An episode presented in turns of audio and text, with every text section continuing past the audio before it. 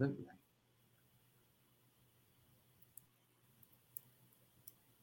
Good evening, and if you're just tuning in, you are listening to one oh five point three out of New Orleans, Louisiana, to United Public Radio Network, also known as U F O Paranormal Radio Network, or the easy way is just U P R N. I'm your host, Laura Lee Potvin, a Canadian clairvoyant medium, crystal Reiki energy healer, Akashic Records practitioner, spiritual teacher, and mentor, and you are listening to The Angel Rock. But if you want to watch the show live, we are live on our own T V channel on Roku. Now, we I don't have the code for you, so the easiest way to find it, you're going, if you have the Roku app and signed in, to the channel store, and then you're going to type in capitals letters U F O space P as in Peter, like you're going to type paranormal, and we will come up under, I believe it's U F O space paranormal, and I believe it's like a slash United Public.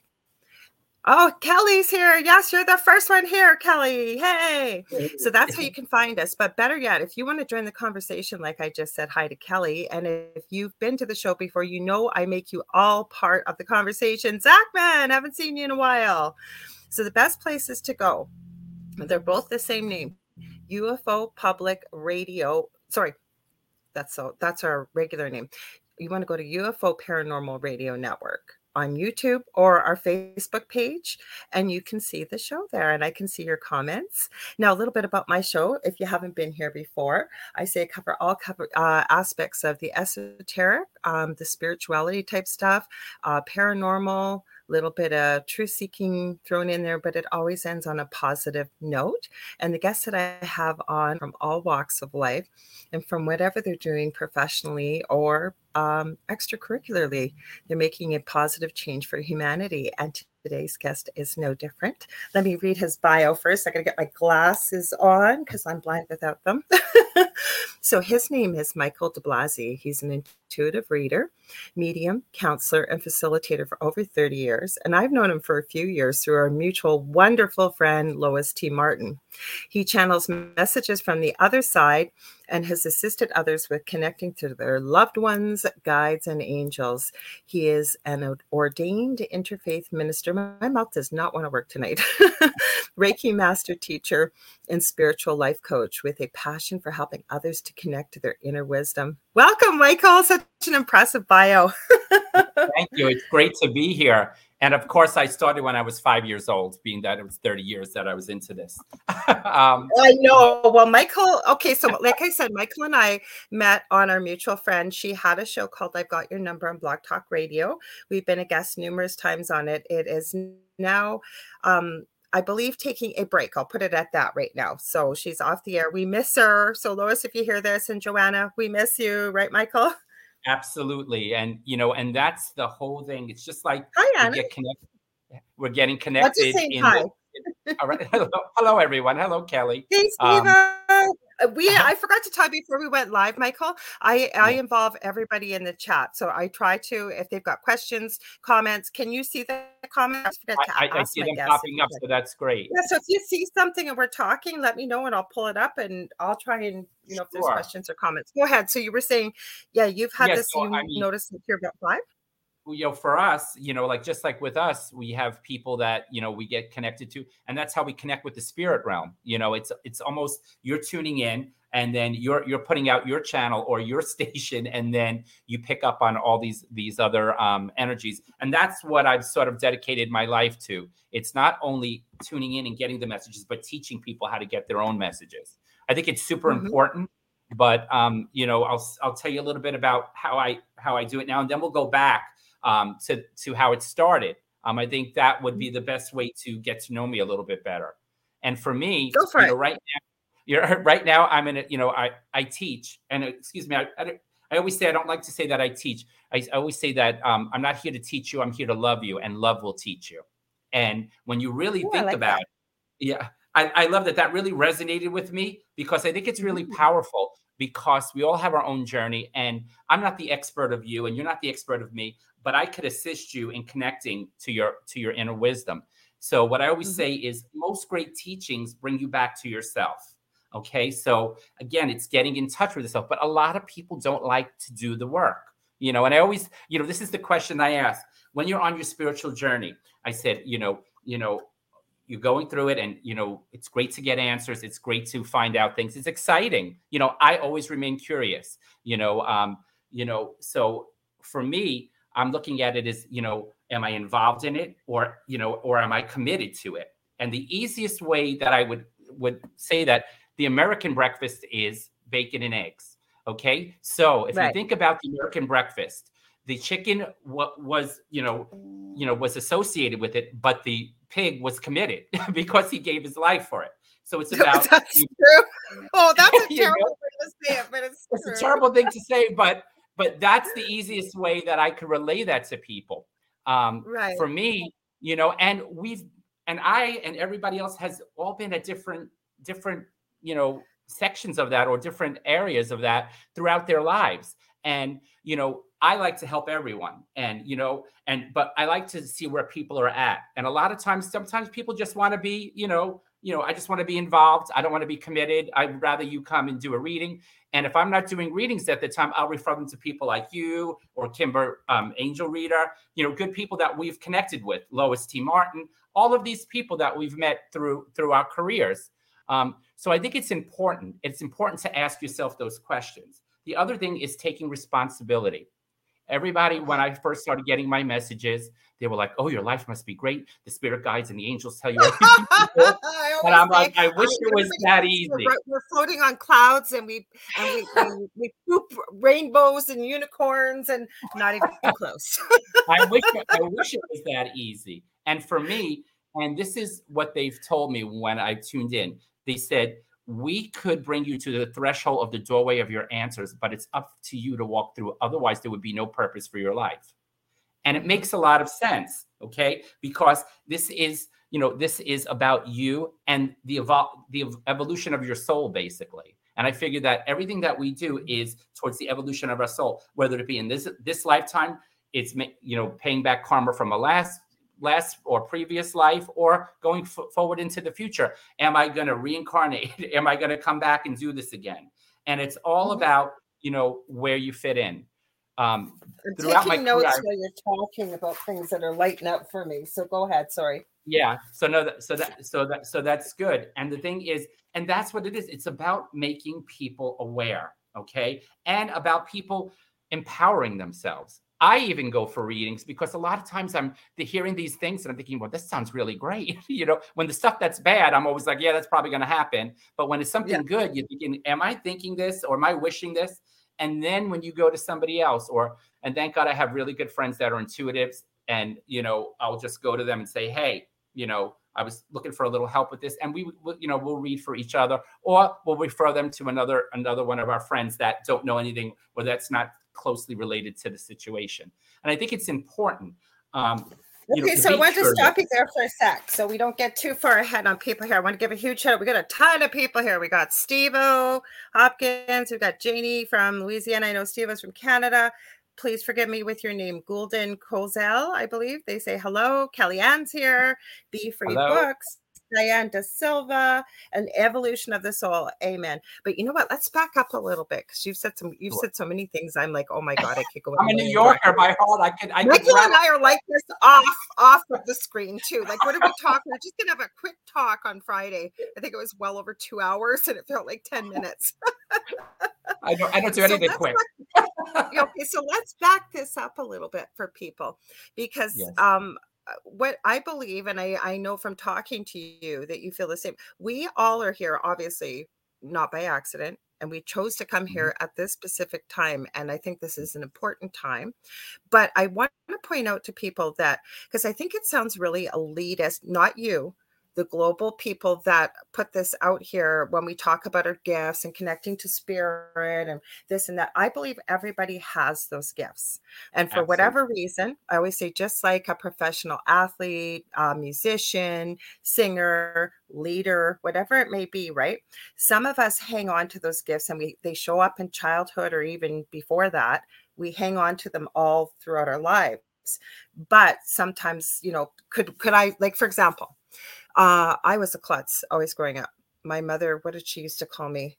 I think Lola Bell and all kinds of names. And she was always angry at me because I was all arms and legs. I'm tall and, you know, I'd fall, but I never played sports and I wanted to.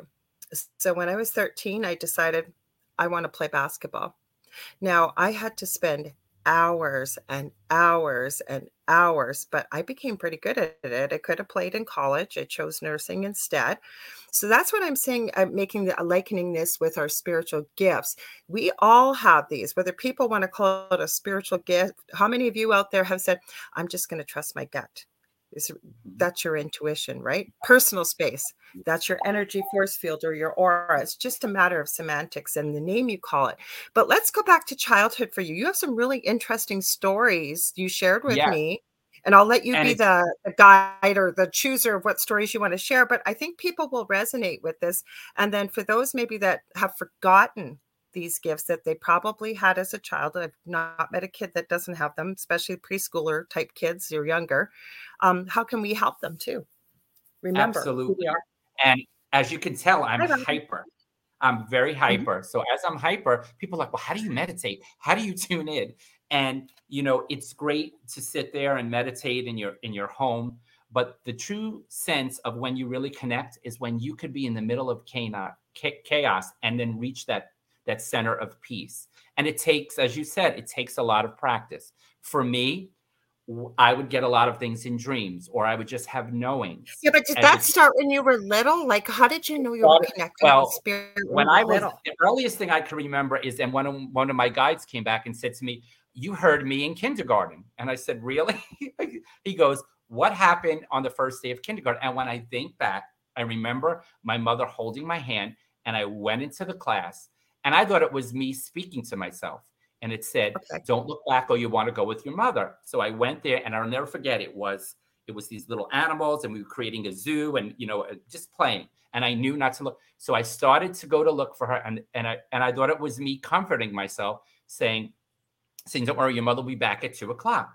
So, so I remember that clear as day. So he's like, and so I'm looking at, you know, I'm saying to him, what do you mean? He goes, why would you call your mother your mother instead of mommy or mom in the first mm-hmm. person? It was somebody else, again, coming in, and you were hearing a message from somebody outside of yourself. So that was mm-hmm. the first real thing that I could check a box and say, hey, I really got something then. So what mm-hmm. happens is my background, I went to college, I, you know, and, and most of my stuff was science-based. You know, animal science, um, it's uh, biology and things like that. Mm-hmm. And for me, everything had to be proven. Okay. So what happens yeah. is I was always curious, and I always felt like there was something else, and I didn't know how to get there. So as I was going, you know, we lived in Brooklyn, and then we moved to Long Island, and it was around puberty. And when we moved to Long Island, um, our basement was haunted, and I kept feeling, and I would hear things mm-hmm. and And it was funny because I was really close with one of my sisters. Like, they used to call us twins. She's probably on here, Sunday. How are you? um, and the thing is, is when we moved to that house, we had a, we separated. And in my mind, I'm thinking, well, I'm going through puberty. I'm a boy. She's a girl. Maybe that's what happens. But it was weird. So it was sort of isolating us. So every time I went down the basement, I would say there were two spots that really felt, I, I would say in my mind, they were dirty. That's how I said said it to myself. So I would go down. I want a pinball machine. I'll never forget. And my brother, my older brother, used to work out down the basement. And he would have the old weights where they're clanking. And he would be blasting Kiss music. And then sometimes I'd come home from school, and I thought he was there, and I heard it. I would open the door. It'd be pitch black, and I hear somebody laughing. And I'm like, ooh, oh, that's my. not good. So I'm like, I've okay. been there. right, right. So, like, oh. so, you know, and I'm trying to explain to my parents, you know, my, and then my mother's like, stop doing that. You're scaring your sisters. You know, it's probably your imagination, or you're hearing something. And, you know, they only mean well because they just want it to just go away. But what happens yeah, is just well, make it go away. and, it, and the more I pushed it away, the more it came back. And then what was happening was, so one day, and we all had our own chores. And this was my week to cook. So I'm cooking, and my sister comes home. She opens the basement door, and she slams it shut. And she says to me, do you ever hear the, the pinball machine on, the music on? She said, the basement is dirty. Just the same words. So I said, well, where is the basement dirty? She took me down to the two exact spots. It was this one little How closet. Old is your sister, the one that set this up? This, this was, I was maybe thirteen and she had to be like eleven. You okay, know, so eleven, preteen, yes. Between, yeah. Yes. Mm-hmm. So we were like, and then it was just bizarre because she took me to the two exact spots. The other spot was by this sink that we had in the laundry room that was attached to a dry well. Which, you know, they, they always say that a lot of that stuff can be connected to the earth. So there were Or times, underground water even. You could still absolutely. probably have some underground water. Yeah. Yeah. So, mm-hmm. I mean, things would happen. And, you know, it just it just reminded me of another story. Um, so what happens is I would see aberrations. I would see outlines. I would see shadows. And it would be weird. It would come across and it would go to touch me. And it was cool. And it, I remember it looking at me like he could see me, you know, like they were in shock, you know. So then one day I, I was looking through pictures and I was looking through pictures and I could almost pick up their thoughts.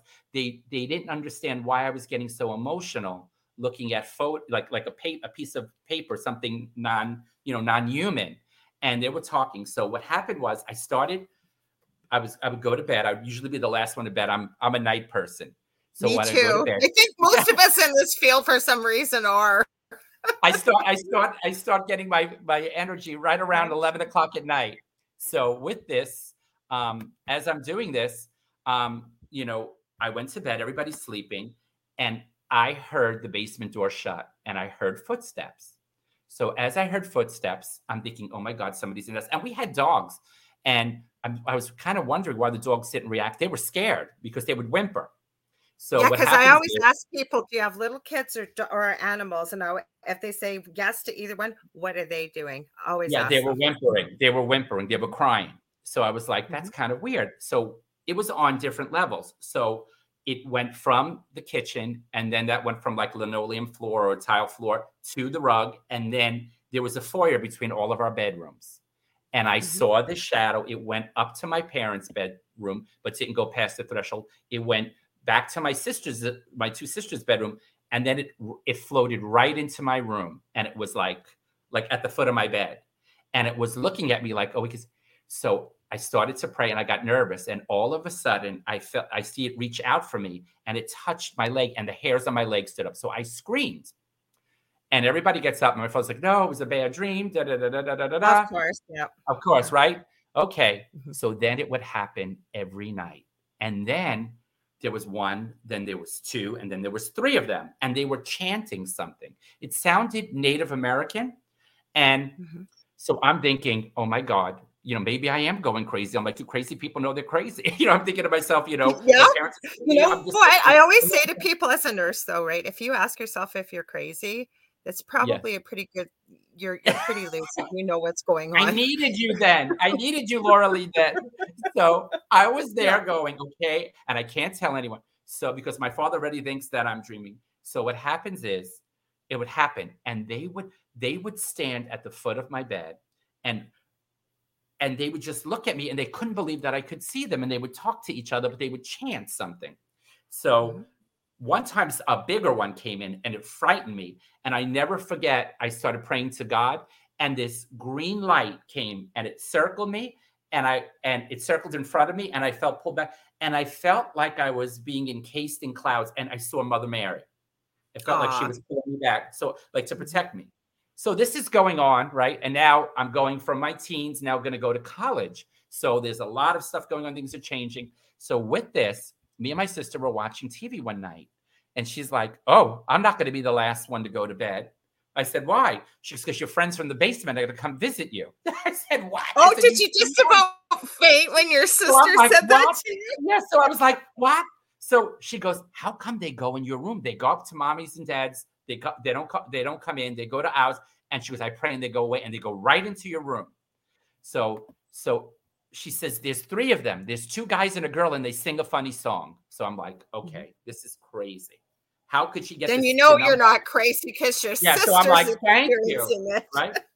So this went on for a while, and I would see this man, and he appeared one day, and I thought I was getting electrocuted because I felt this energy, and oh, I wow. looked because And I looked over and he was appearing, and he looked, God forbid, like an undertaker. He had a very white face and a and a dark mustache, but he kept looking at me like, "Don't you know who I am?" Like I, he felt like he felt like he was trying to say he was related to me. I'm like, "I don't know who you are. You need to go away." So he went away. So things were going on, and then I started to dream. And so I'm in tenth grade, maybe. So I'm dreaming, and in the dream, I put my head down, and I hear a little boy crying down the basement. And in our real basement, in real life, we had two rooms. It was the finished side, and then it was the unfinished side, which was the laundry room. So the little boy's crying. I go downstairs in the dream, and it's all earth. It's all like dirt. The walls are dirt, everything.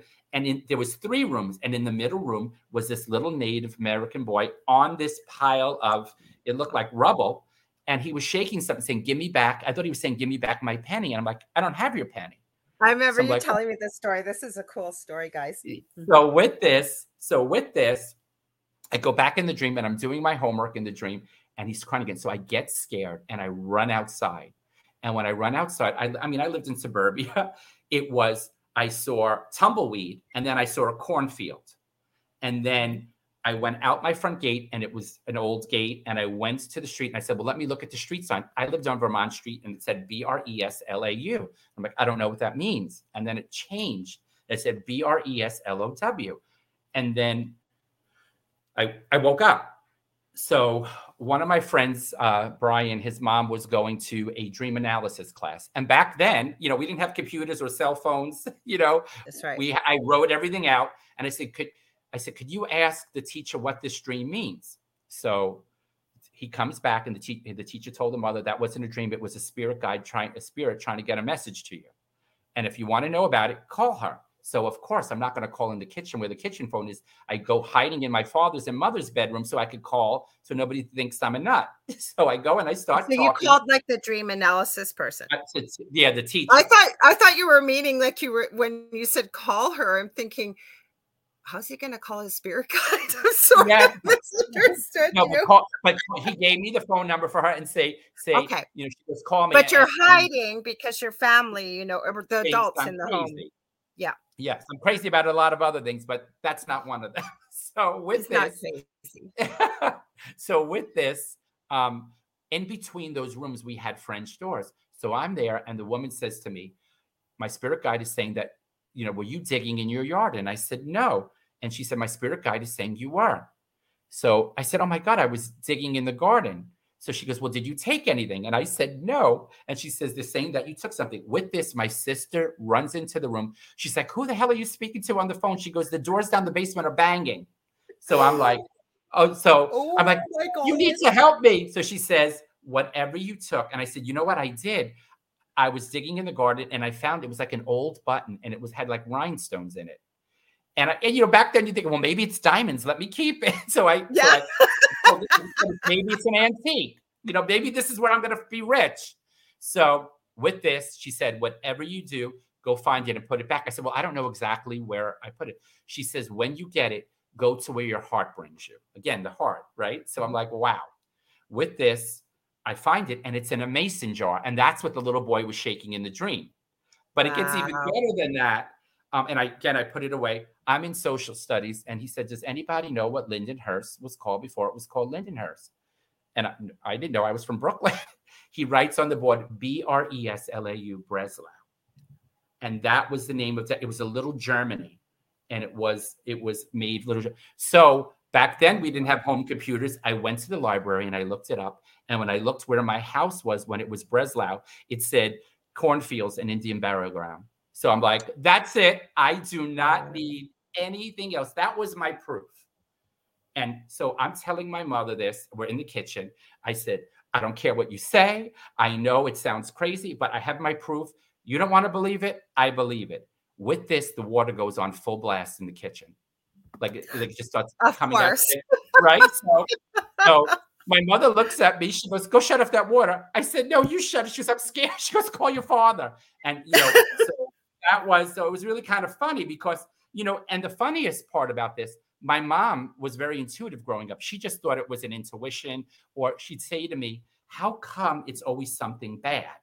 And I said, "Well, because it's urgent. And the fact that they've been trying to warn you and you've been sort of you know, brushing it off. Now it's urgent and you have to do something or something bad is going to happen. So, um, so then I said, you have to listen to that. When you get those feelings, you have to act on them. And that's the message for everyone. When you get those feelings, they're for a reason. They're there to help you. They're there to protect you. And the other thing is, and the message that they're telling me right now to say is, if you don't ask, we can't help you. We can't do it for you, but you need to ask. Yeah, you have to ask. But there's something I want to point out, really, a few things here. First of all, I know many people as well as myself. Now, what I find for myself, and everybody's experience is individual, what happens to me if I don't heed the advice? I have a, got one of my guides. I call the Nagy Spirit Spirit Guide. Very lovingly, of course, but they just keep yeah. repeating it over and over and over and over. And then they'll do it again. And then they'll come up in a dream. They'll just keep repeating, repeating, because it's important. I need to follow what they're saying. Now, is anything, you know, lightning bolt going to come down and strike me down from heaven? Well, it hasn't yet, I'll say. But um, what I'll usually find out is that if I don't heed it, I've learned. I, I pay attention now. But in the beginning, you learn that, oh, yeah, this is why I was supposed to do that, because look at what's happened. So we're not trying to scare people that if you, you know, you're hearing your guides or connecting and you don't Correct. Listen, like nothing e- the awful is going to happen, but they're here to guide us. They're here to, they're here to see us succeed for why the reason why we came down to this planet in the first place. Second of all, I think it's so important, and I'm hoping Michael will get into this too, is that when you are awakening, however that may happen, you may have spirits appearing to you. And, you know, like I, every single person I have talked to that has these type of gifts, I never told my family because my mother makes fun of people that do what we do. And um, so it would never have been accepted, except that it was on my dad's side. My grandmother knew when she was good French Canadian Catholic family, no birth control, seventeen kids. Apparently the woman, God love her, was pregnant every year for twenty-five years. Don't ask me how. But I guess she, she didn't have T V. What's that? She didn't have T V. And that's television. True. But seventeen kids in this little tiny wow, house still standing. She knew the minute that her third eldest son had died. My dad was sort of to the middle end, like he was in those tween years, and he's told me that story. Yeah. So the important thing is, though, when you're awakening, I think, is to find mentors to work with who have experience. Yeah. People like Michael, I've had experience. I always tell people when they choose to work with me, I highly encourage you to seek other people that you resonate with, because you know what? It's just from my perspective and my experience. Michael's perspective and experiences are different. There's a million different people I could tell you that do this type of work, but that's why I feel it's a more holistic, well-rounded education, if you will, and it never stops. I think we are always learning. Go ahead, no. Michael. So, how did what did you do with this once well, you realized okay. it was there? Well, that was this was good too, and I just saw I saw Ginger, Anthony, and Damon. Thank you for being on here. I saw your. your We've got so up. many people here, guys. So if you we're just chatting a bit. So if yeah. you've got questions, comments, we're trying to see these here I, for you. Yeah, hiding in the spiritual closet. I see it again. It took me to the late forties to tell your mom. Mm-hmm. And the thing is, you know, so. Automatically there's fear around it because I was raised Catholic and Catholicism is, is my foundation. So I use that. Um, I don't believe everything that the Catholic Church has to offer. I take what, what I resonate with. And then that's where spirituality brought me further. I've never been closer to Jesus and Ascended Masters since I've done, you know, connected spiritually.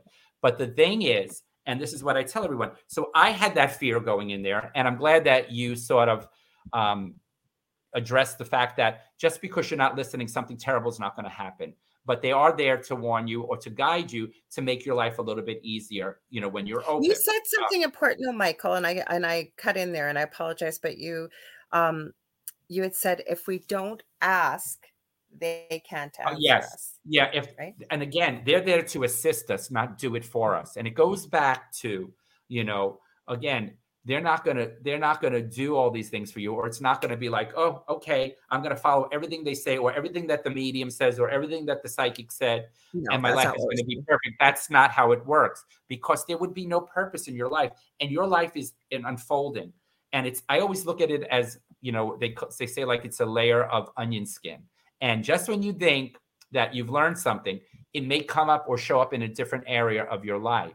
So what happens is, normally when you're triggered by something, there's usually a deeper root to that, which has to do with some kind of fear, because we there's two things. It's either fear or love. That's what we act out of.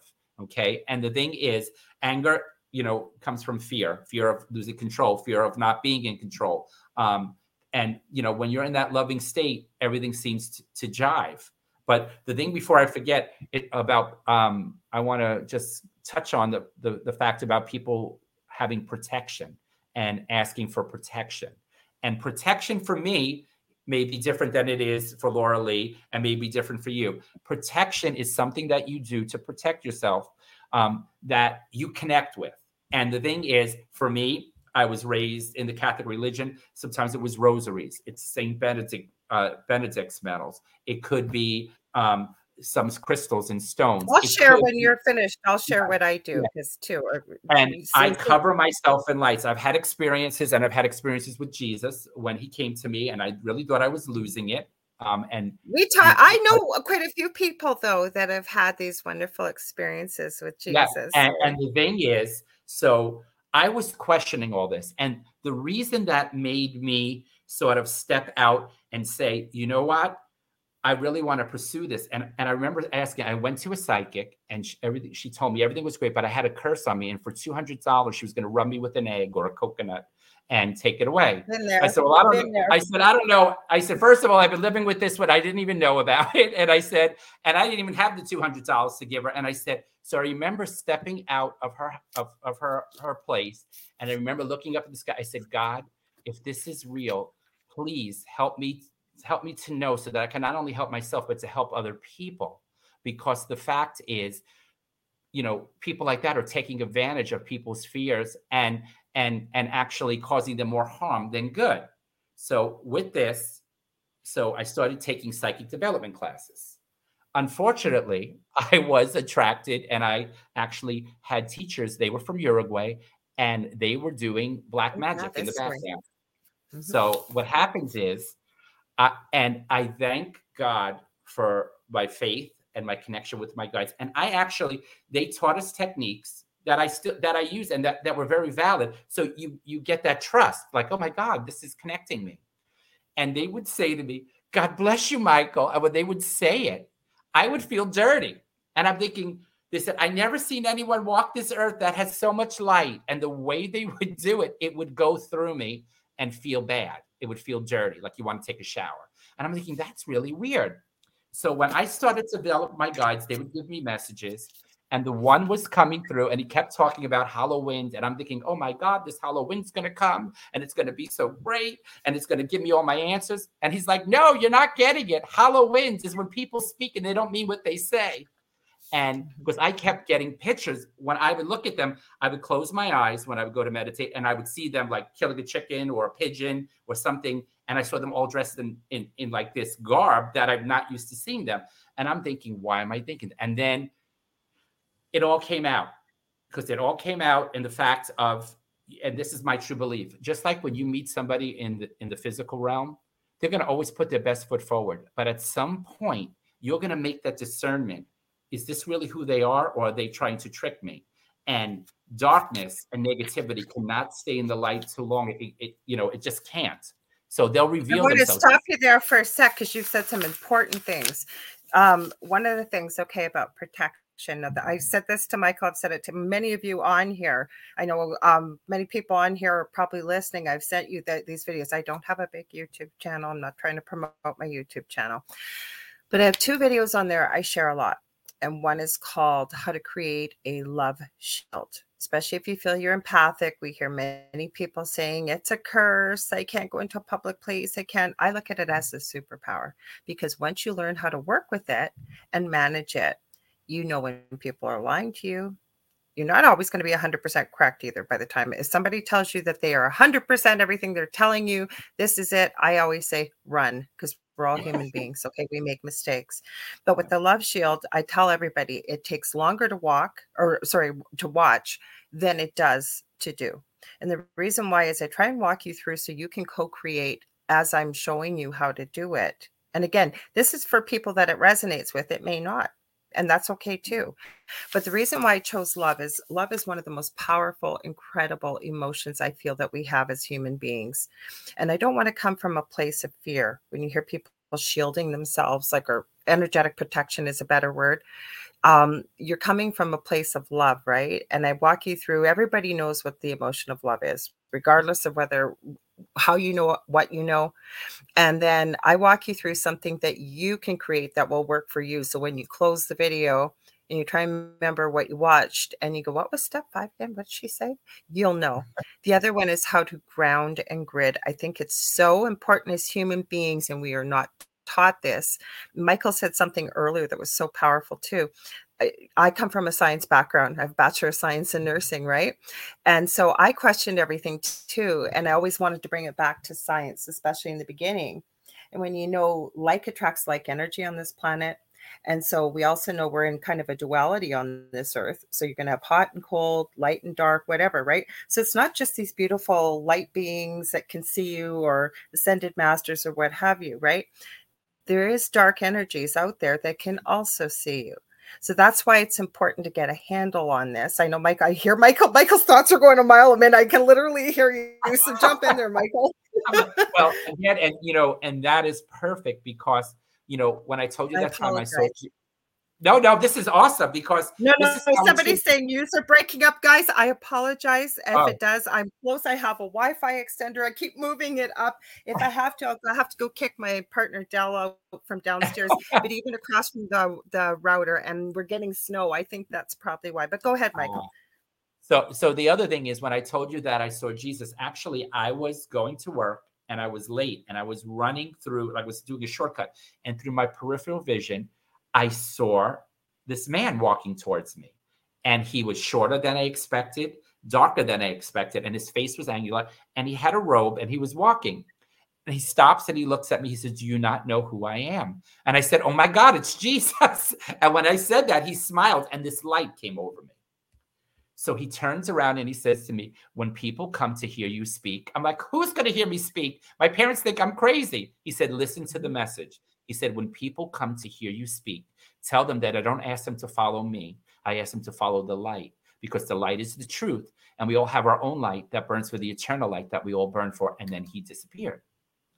Three weeks later, I'm speaking in over three hundred people at a Borders book telling that exact story. And, and what happens was, as I built up to that, I would go with other spiritual groups and we would go pray for people. Um, but negative stuff started coming to me. So there was a very uh, a Daniel Ackner. He's a uh, he's a well-known psychic on Long Island, and I'll never forget. He looked at me, and so he says, he says, I said, can I ask you a question? He says, what? I said, if we're doing such good work, how come negative things are coming? Is this bad? So like people are saying, he said, where the light is the brightest, the darkest shadows are cast. And I'll never, I, I mean, I could hear him saying it. And he goes, what better win for negativity than to get a light that is so bright as yours? And he mm-hmm. said, there are going to be tests for you. And you have to know how to protect yourself. And again, I was already learning about protection. And the protection, um, for me, I protect myself with lights. And mm-hmm. you could do it in a bubble of light. You can do it in a, I do it in pyramids because my mind goes crazy. I'm like, did I cover myself fully? So I know with the with the pyramid, it's a point at the top, walls on each side, and a floor on the bottom, and then I breathe breathe in the light. So I start off with the with the golden light, and the golden light I was told is protection. Okay, it's protection. Thank you for sharing this. This is important, and I'll tell you why afterwards. But thank you for sharing this particular You're type welcome. Of light. Mm-hmm. And and then the next light is uh, is a white light. And then you picture it going everywhere that the golden light has gone. And that's the white light of healing, love and healing. And what that does is when we're sick, we're out of balance. It makes diseases at ease. It puts us back into balance. Just like what a lot with Reiki and all the other, you know, um, mm-hmm. you know, medicines, you know, the, you know, not traditional medicine. Um, it goes about balance. So you do that. And then you picture breathing it in. Then So those come from the top, right? Then you picture from the center of the earth, you picture a beautiful ball of violet energy coming under your feet from the center of the earth, and you feel it go around you and go everywhere that the other pyramids were. So you almost form like a, you know, like a, a Jewish star or a Merkaba, almost. And the violet light is transmutation and transformation. Any patterns that you set up for yourself, either physically, spiritually, or emotionally, that are no longer working for you will be dissolved so that you can set up patterns that will help you on your journey. And it lightens your load. I've done that. It's been amazing just doing that. Um, and I told, I, I, I let Laura Lee know a story of when actually I was going around with churches and stuff and then praying for people. And what happened is I would be like, oh, I'm so, you know, I'm so protected. I'm in the light and da, da, da, da. And that same basement, what was happening, I was, I remember going downstairs to go get something. And in the old basements, they had the fluorescent light. So you had to click the light on it. It took a few seconds to go on. Yeah. So I look across and it looked like what I would call the devil. I saw horns, like, like it looked like yeah. goat horns almost. And it said, who do you think you are? Trying to um, pray over people like a little white priest. He goes, I'm coming to kill you. And I was like, so I, you know, first I was like, at first I'm thinking, is, am I seeing what I'm seeing? So I said, well, you can't touch me. I come in God's light of love and protection. And I'm putting that. And he goes, I really hope you believe that because I'm coming to kill you. And mm-hmm. he starts to fly. I mean, he was coming at me and I could yep. feel this fear. And when I felt the fear, the lights dropped. And then I said, but wait a minute. I really believe in this. I live this. And the lights got stronger and brighter than I've ever seen. And as soon as it hit, the thing went up, like it disappeared. And I heard this voice say, where there is light, there is no longer darkness. And you, my child, are a light. And wherever you walk, there will no longer be darkness. From that point on, I felt protected. And I'm saying this not because I'm special. Everyone, that's for everyone. You're all lights.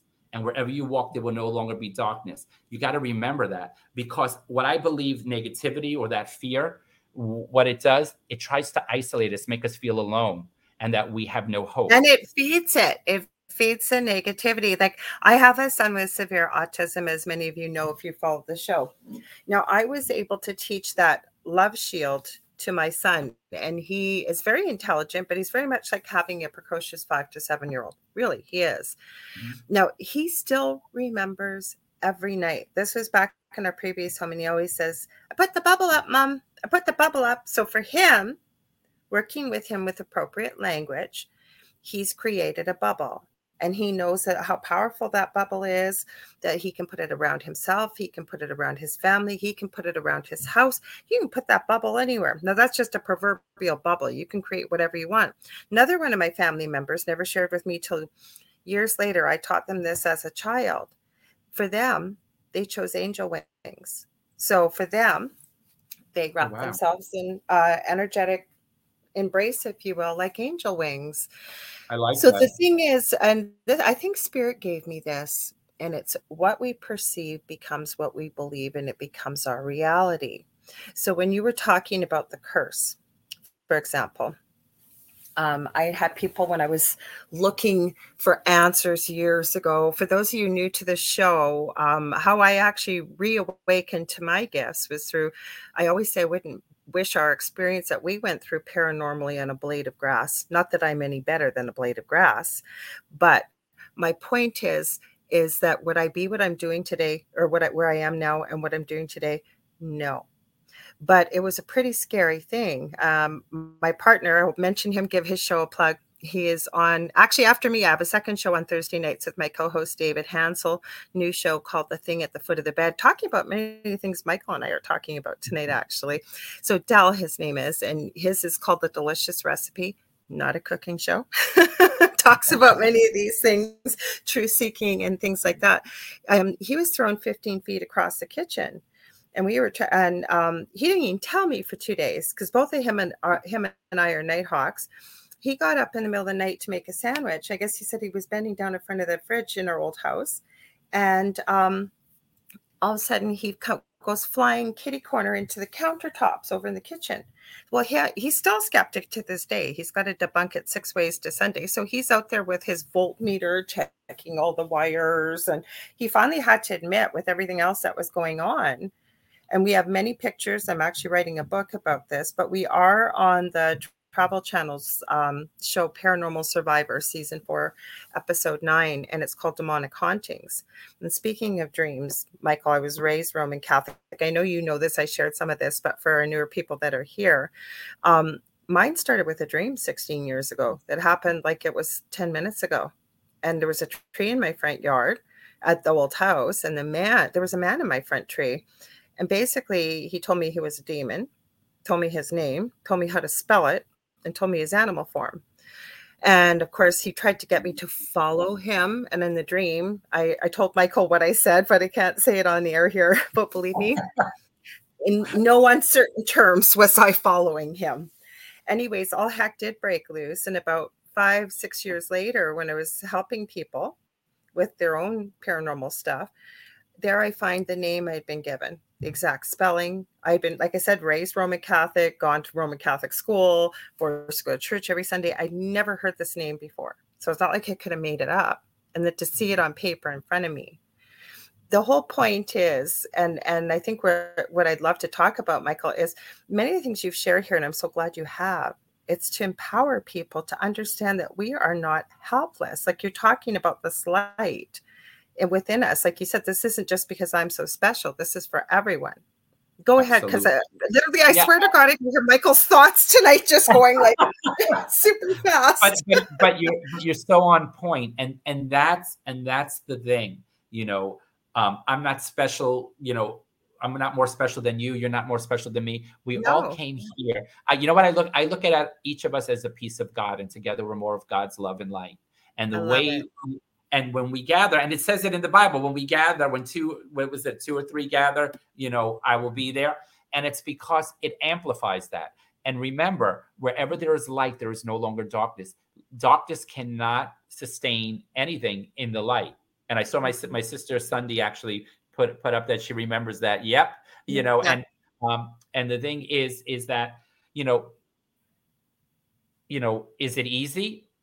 It could be, but it's it's it's actually it's you know you have to walk through your fear, and it's about having courage. And courage is not you know the lack of fear; it's having that fear and walking through it anyway.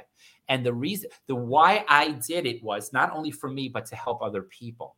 And when you're coming from a service sense, that's what God wants. We're all here to serve each other and serve, serve you know, serve, you know, serve heaven, you know, but we're here to serve each other. If we're a piece of heaven, each of us, or a piece of God, you know, we, we you know, we forget that sometimes when we're so busy arguing or trying to be right, we forget that, you know, we're one, and that light and that, and it's all about picturing what works for you. Um, some people like, like I, I have those lights. Another thing, I would go, it was so funny. I would get a lot of these things from spirit, but people are like, well, why do you go to classes? I go to classes because by no means do I think my way is the only way. And I said, well, what happens? Somebody comes to me and my way is not working. I want to have an alternative for them. Like, well, maybe try this, you know, or this is what I tried and it worked for me. Um, so that, you know, it's not like, you know, my way or the highway. It's, you know, it's like, let's try what works for you. And the thing is, when you do that, another another light that I want to share with you is a pink light. Picture yourself in a pink angelic light. The pink light filters out negativity and allows good things to come through. Because a lot of times, too, as people, what they picture is when they put that shield up, they're blocking everything out. So when you put that pink light, it sort of allows the good stuff to come through and filter out the bad stuff. And I've worked with that. Um, You know, and it's sometimes funny, I'll always... use a rainbow. Yes. Sometimes I'll use yes. a rainbow, and if I'm going in, because that way I leave it up to whatever the situation is. It's it's covered. Absolutely. The other thing yes, I will do. So true. Yes, well, I like that. I was going to add. Yeah, because uh, I let you know what I I figure I'm covered, and whatever is necessary is there. The other thing, and I've had people sometimes give me a hard time about this because you never know with mirrors and blah blah blah. But what I will do if I know I'm going to be going into a situation, and we've all been there where we know we might be going into a really toxic situation. Maybe it's sometimes it's family, sometimes it's something you can't avoid, could be work. So what I will do is with this love shield, like we've got a rainbow, right, covering me, but on the outside, I put a mirror three hundred sixty degrees around me. And with the intention that if something is sent that isn't meant for my highest good or in love, that it just bounces right off and it's returned to sender. But when it's returned to sender, there is no malice, there is no anger, there is no hatred, but I do send them love. because people that do things like that hurt people, hurt people. They do. And so I feel they probably need love. If they're going to be sending well, stuff absolutely. like, same as a lot of the sayings we have. I think we talked about this on Friday night a little bit, Michael. I'm positive it was you. Like, you know, when people say stab you in the back or watch your back or I, you know, I can feel it in my gut. A lot of these sayings that we have, and I can only speak for English because that's my main language. There, there is a spiritual, energetic, you know, e- equal thing that equates to it, I believe. Yeah, oh, oh, absolutely. And the thing is, and, and and and you're so right, because, and you also have to be careful about what you're saying, because our thoughts and our words are very strong, and it brings and emotions. Things, it brings things into the physical realm, just like. It was funny because I lived in D C for a while. And, and when I was, um, you know, when I was going, you know, going around, they would have different art exhibits in the street. And I would be like a nut. I'd be sitting there just staring at it. And I would be so absorbed. And one day I was walking. And as right before I got up, Spirit said to me, the reason that you feel so connected with it, because you're connecting with a piece of that artist's soul, because they took something from the esoteric realm, from the soul realm, and they brought it into the physical realm. So when you connect with a piece of art, a piece of music, um, you know, even energy of another person, you're connecting with their soul, and you vibrate in the same energy, or it feels familiar, or it feels good. Um, you know, so again, a, another thing I use, I use stones. You know, sometimes I'll, I'll use stones. I'll even use, I have these, their hearts, okay?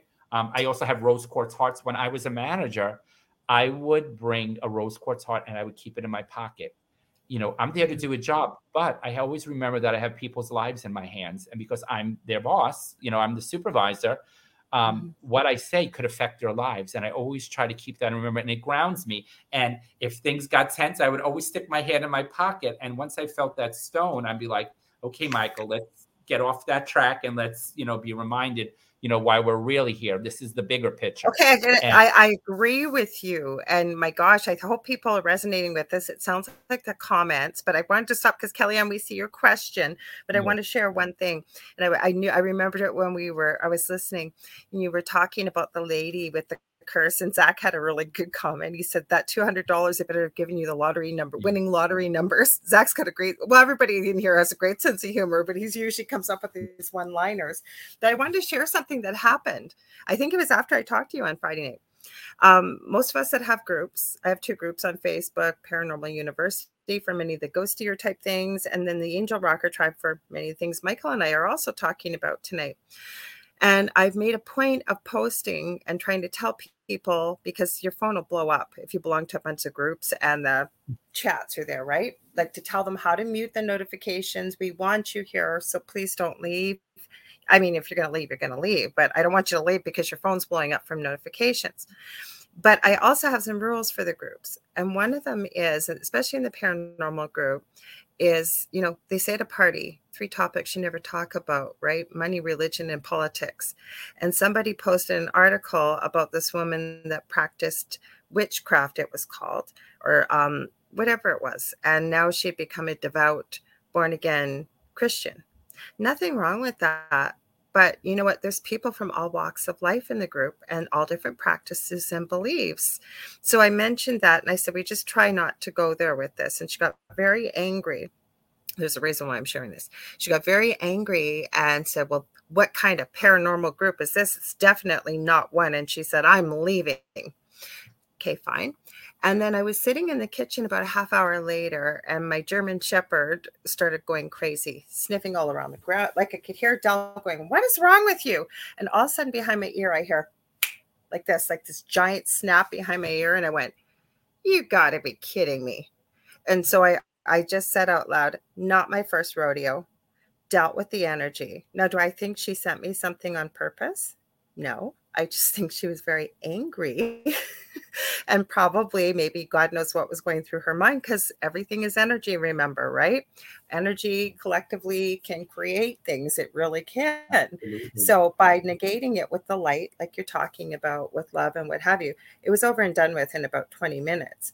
But had I bought into that and thought it was something really negative and started to come from a fearful place and oh my God, like maybe it's a curse, and do you see where I'm going with this, the collective energy? And I'm not saying these things don't exist, Pardon?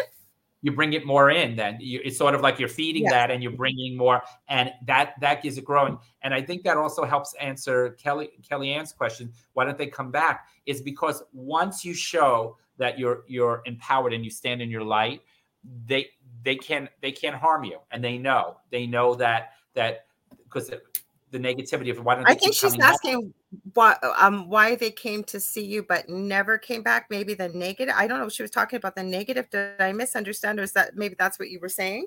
Because I that was a question a while back, I think, when you were talking. But I don't know if it was yes. about your guides, or she yes. was talking about. I, I I'm not sure. So Kellyanne, if you're still there, can you just clarify for us? How did you take it, Michael? I took it as like, um, but why they never come back.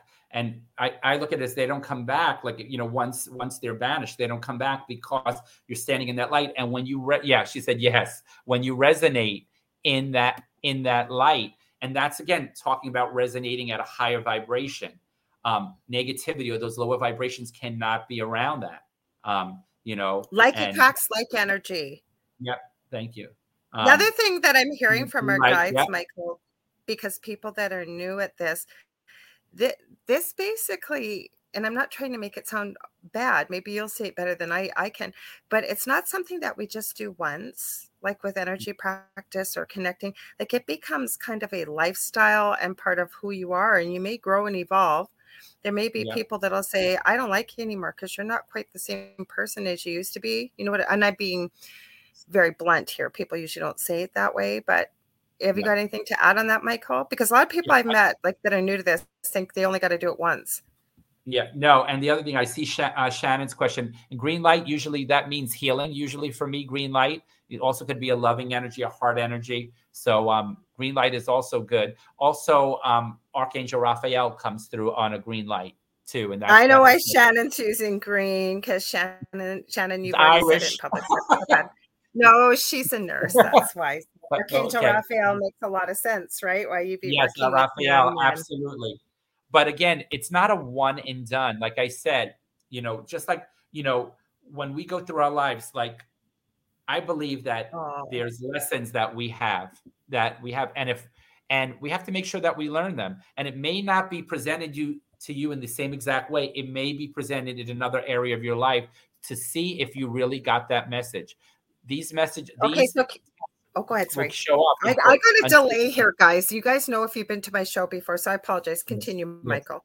Yeah, no, like my thing is, is if, you know, if it keeps showing up, that means you're really not getting the message or the gift in it. You know, I believe that everything happens to us for, for a reason. It happens for us, not to us.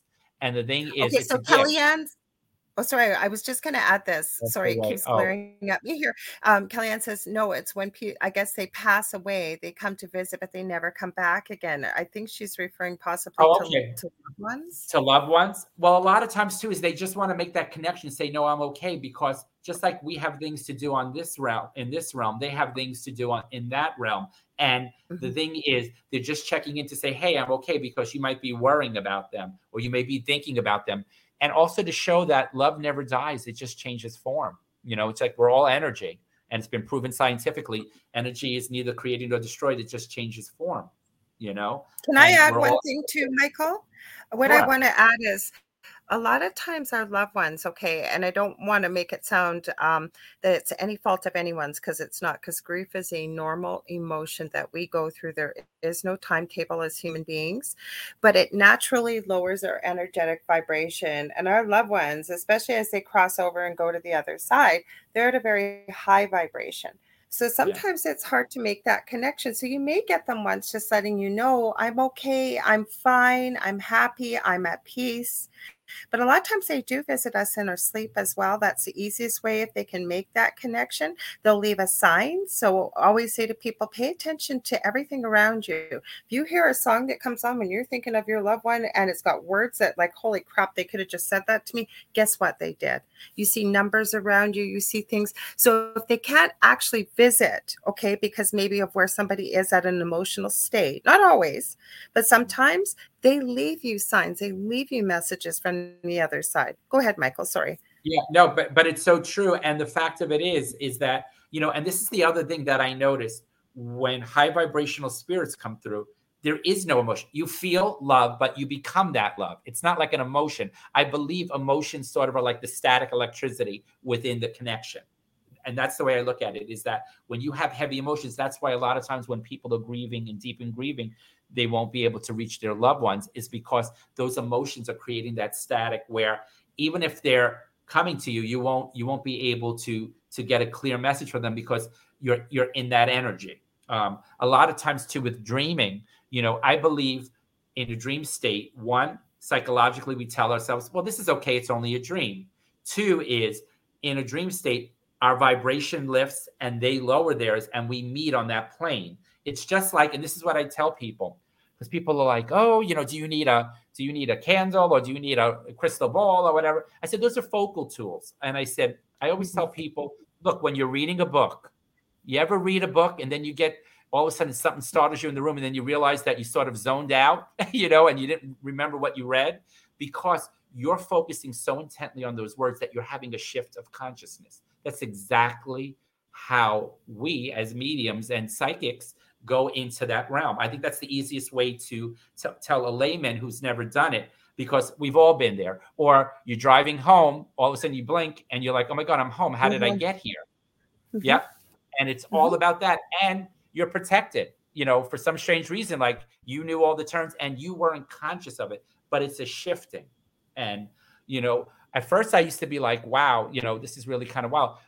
I started doing it because my parents would send me to bed and they used to have these ceiling tiles with these little dots on them. And I used to stare at them because I was bored. Okay. And again, I'm a night person. So I'm sitting there, everybody's sleeping and I'm looking like, oh my God, you know, I can't go to sleep. And I would tune out. And that's when the messages started coming. You know, so I was actually training my, my myself to sort of, you know, have that focus without having it. And it's great when you're in a quiet space, but how do you do it when chaos hits? And that's the real test. It's easy to do it when everything is going well. When you're in the middle of that storm and you become the quiet in that storm, that is so powerful. And because I believe a lot of that negative energy, like, again, when you're upset, when you're angry, when you're worried, you feel drained because that's not who we are. We're unconditional love and we're in that peaceful, loving state. That's what feeds us. So it's about trying to create that equilibrium again. I teach people to rub their hands together, opening up the hands, the, the shoulders and the hands, giving the energy and then giving it to your heart, closing your eyes and taking a deep breath in through your nose and releasing it. I do that three times. And it just automatically set, settles you back into your energy. It's almost like there's a force going around you into the earth, grounding you and also bringing in positive energy and sort of balancing you.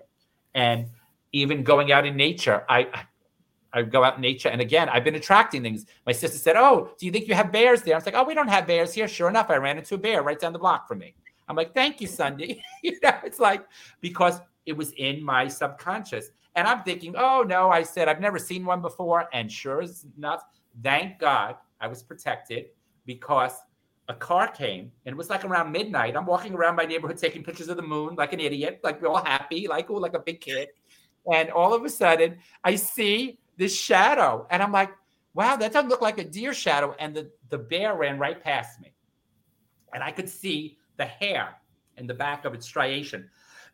But if that car did not come, if I took ten more steps, I would have been up to the bear. So I thanked God. So I went to one of my neighbors the next day. I said, do we have bears around here? She said, of course we do. She goes, they're going up and they're showing up on Ring cameras because they're eating the berries off of people's wreaths on their doors. So people are not putting any real live fruits on there or berries on their wreaths now because the bears are going up there. And the Ring cameras are great because you get a, you get an up-close view of a bear, you know, there. But it's, you know, again, what you think about, you bring about. The secret. Okay, then tell me this one. Okay, and some people on here will remember this because um, there was two summers ago, we moved into a new place. I love this. And one of the things I do is I thank my neighbors every day. I'm sure they think I'm crazy because I my, it was like that activity affected my whole neighborhood where I used to live. They were, and they would, like I I'd lived there for years. And then when I went through my divorce and right six months before the divorce, all this activity started happening. And like the neighbors, it was like, who are you? I don't even know you anymore kind of thing. Right. So when we moved in here, and this is my first summer here, I'm sitting um, in the backyard, and when you were saying, you know, when you're focusing on something else, that's when the messages come for me. If I, I'm a night hawk, right? It's quiet. Everybody's in bed. I usually create. I love to make resin pieces or whatever. So this summer, I decided I never copy people, but I thought, oh, I want to make this. It was all the glass and crystals, and it was this fire, little fire pit, if you will. And it actually went back to the time of Jesus. Speaking of Jesus, the woman told said to use olive oil to make them light, and went into the whole history. It was really cool. Anyways, I got out in the backyard. It's about two a.m. and I'm sitting there playing on my phone, enjoying the beautiful light and the crystals, right? And all of a sudden I feel something licking my left foot, my my baby toe, and I'm going, "Aw, isn't that nice?" Emmy, my dog's name. And I was going to say, she's licking me. But I stopped at Emmy. Emmy's not out here. What the heck is licking my foot? I looked oh. down. Little baby skunk ran up and was licking my foot. I launched myself out of that chair because I thought, oh my God, look, it's going to spray me, right? Well, I think he was oh. more scared than I was. He, he took off. Kicking out a week later, same thing. We're outside. It's nighttime. Dell pops back inside, and I'm still outside enjoying the moonlight. Like as we do, we enjoy nature. I love what I think it's Sunday that said this. Nature's got grounding you. Nothing better. True. I'm sitting there. He goes inside. Who sees me from around the corner with that little baby skunk? And he makes a beeline for me. And I'm like plastered in the doorway like this. Dude, dude, no, dude, you have to go. Dude. Okay. He never hurt me. Nothing like that. But you know what I took that as? I, and I wasn't really terrified. I love animals. I just didn't want them to spray me. And babies yeah. apparently don't have the power that their parents do with spray. I looked at that as a message, right? An animal message, that the fact that this little person, this little skunky dude was showing up twice in less than a week. And yeah, it was a really interesting message and one that I needed to hear. But and, that's what I was saying. Pay attention to the signs and symbols. Mm-hmm. And that's beautiful because they're not threatened by you. I get that all the time here with the deer. So then I'm like, okay, somebody's like, oh, you could get bear mace. I'm like, I'm not going to spray a, a bear with mace. So I looked up online. There's like a whistle you could do. So I have a whistle, and they said to use like bells. So I was at the dollar store and I got jingle bells. So I'm walking around, and by our complex, there's lights that go towards our parking lot. And then there's a big field, but all of the deer know not to come up, you know, into the light. So they stand right mm-hmm. at that line. So one day I'm walking, and I'm walking around with my bells, and they're all stopped, and they're all at the edge, and they're looking at me like, "Look at this nut with his with these bells." So and I'm they laughing. Were hoping to audition for Santa. I know they're not reindeer, but I said, "There's Dancer and Prancer," and I'm laughing like an idiot. I'm like, they're looking at me like, "Look at this nut," but they know. And then there's, I'm very fortunate. Like maybe four or five blocks, there's a beautiful um, area where you can walk through the woods. They have a like a wooden bridge with. So I'm there, Ooh, and it was super beautiful. cold. It was super cold, and I had my earmuffs on. And when I got to the, got to the, you know, the the woods, I was going to take them off, and my guide said, "No, you want to keep them on because I want you want to feel with your other with your other senses." So mm-hmm. I go, I walk all the way through, and it takes about forty-five minutes to walk through. I get to the end, mm-hmm. and then I feel something moving. So I look, and it's a white-tailed deer. So I'm looking, and I'm trying to get a picture of it. And I hear my guide say, something closer is looking at you. And I turn around, and there is a deer standing like five feet away from me. It was a different type of deer. So I'm like, okay, mommy, don't move. I want to take your picture. It was like this deer just stood there as I took its picture. Then I was like, oh my God. You. So, so, and he just stood there. And then I moved and I took another picture. Then my other cue is from nature. When I see cardinals, it always my sign for me that God is telling me that things are going right on track. And I saw the cardinal, and I was like, okay, this is great. And I'm trying to take a picture of it. It came right out and sat next to me. I took a picture. I'm like, this was too easy. And then I go to another park, another, and I've never seen a, a northern bluebird, or eastern bluebird, they call them. They are gorgeous. They're like blue, like a parrot blue. And I see something go past me. I was like, what was that? So I go to try to take out my camera. And again, comes right next to me, and I took a picture, and I'm like, this is awesome. But it's almost like they feel our energy. And when you're in that peaceful Zen state, it's sort of like um, it's what they're in all the time. So they feel it, and they feel the energy. And just going through, you know, through the woods, It also, I think we can communicate with animals. Well, like absolutely. My kids, I never ever, I'm going to try moving closer, you guys. This is driving me crazy. I have a bad back in case you don't know me. So you are going to see me move around. And I apologize. It's just what I got to do to get comfortable. Okay. But I'm, I mean, my Wi-Fi extender, I could practically reach out and touch it. So it should not be Same doing this. Me. It's at full strength, you guys. So I apologize book. for the breaks. But I was going to say, book, my, oh, sorry. It says, Be Free Brooks, say uh, Cardinal, same for me. Good. We're on the same yeah, track. Yeah, because I was going to say with my boys, I never crammed this down their throats. Like, I mean, I've always, even when I told my roommate that I've known since I was sixteen that I used to live with before I got married in my early twenties, she was not shocked at all. She goes, Laura, every time we lived together, when we lived together for years, you would know stuff and I wouldn't know how you'd know it, but you would, right? So I always had it. So, and I was always very open-minded. And my my eldest, he's going to be twenty-eight. When he was about two and a half or three, he started telling me what our animals were thinking.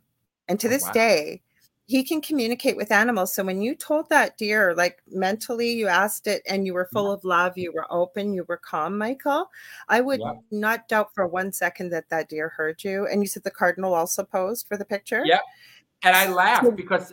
Even my friend mm-hmm. said, it says, it's almost like the deer posed for you. And I said, I, I think it did, you know, then, you know, feeling energy. I'm walking and, and across there's a, there's a, there's a field and a park and there's a pool. Mm-hmm. So I'm coming around and it's foggy, which I love fog. I'm like a big kid. I'm running out there going, oh my God, I'm in London and I'm running around like an idiot. And so you're not looking for the werewolves in London or anything. I'm all happy. I'm like a big kid. I'm running around out there. And yeah. all of a sudden I come around and I could feel this energy. And me and this deer are face to face. I didn't realize how tall white-tailed deer are. Like we were like eye to eye. And I said, mm-hmm. okay, mommy, only one of us is going to cross here. So we got to make a decision. And she just went, yeah. boink, boink, boink, and she left.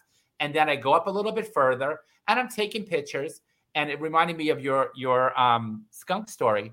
I yeah. feel like another energy. And there's a little fox just eating. And then the thing looked at me Aww. like, what are you doing here? It was so beautiful.